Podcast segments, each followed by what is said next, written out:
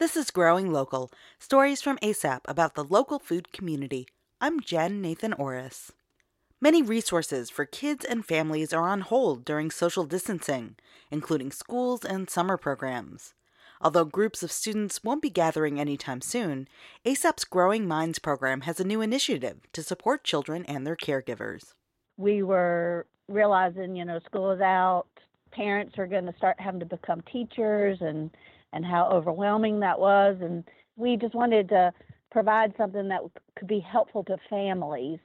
That's Growing Minds director and founder Emily Jackson. In a matter of days, she and the team came up with an idea that could help children and their caregivers here in Western North Carolina and anywhere in the world. It's an online resource called Growing Minds Day by Day. It's a compilation of educational resources for parents, caregivers, and educators to share with children during the COVID 19 quarantine and beyond. Each week, the Growing Minds team selects a theme related to food, gardens, or nature, and shares related activities like children's literature, outdoor activities, and kid friendly recipes. There are activities for every day of the school week, Monday through Friday. This last week it was bees and pollinators, and you know, there's just tons of children's literature and activities and simple things that families can do, you know, around um, bees and pollinators.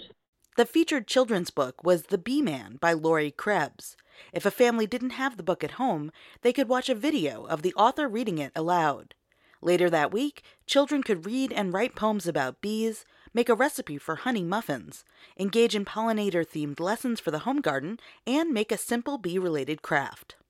Most years, Growing Minds works directly with schools and preschools on activities like local food taste tests, farmer visits and field trips, and school gardens. Although those activities are on hold, there are lots of online resources to help families start their own gardens.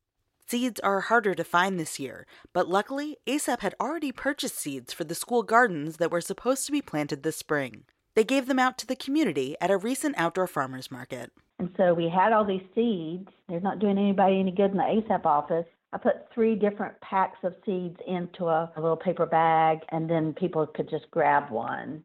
The farmers market public health procedures prohibit groups from gathering at tables, so bags were given out individually.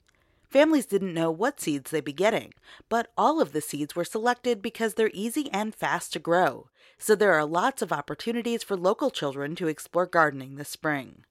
The new Growing Minds initiatives are helping people outside of the region as well. Growing Minds is part of a network of state and national farm to school organizations, and the team was contacted by a group in Canada who wants to share the resources in their community. So we've shared our resources with those folks to help us get them out further because you know they're applicable to anybody anywhere. Emily hopes families will be inspired to start gardens, cook more with their kids, and find new ways to connect with each other and the natural world. It's spring and it's going to be summer, and so these are perfect times for children to be outside and enjoying nature. And if we're helping, you know, families be a little calmer or have something to do together, that's pretty much all we could ask. Three weeks of Growing Minds Day by Day are currently online, and daily activities will be updated each week for the next several months. Find those resources and more at growing-minds.org.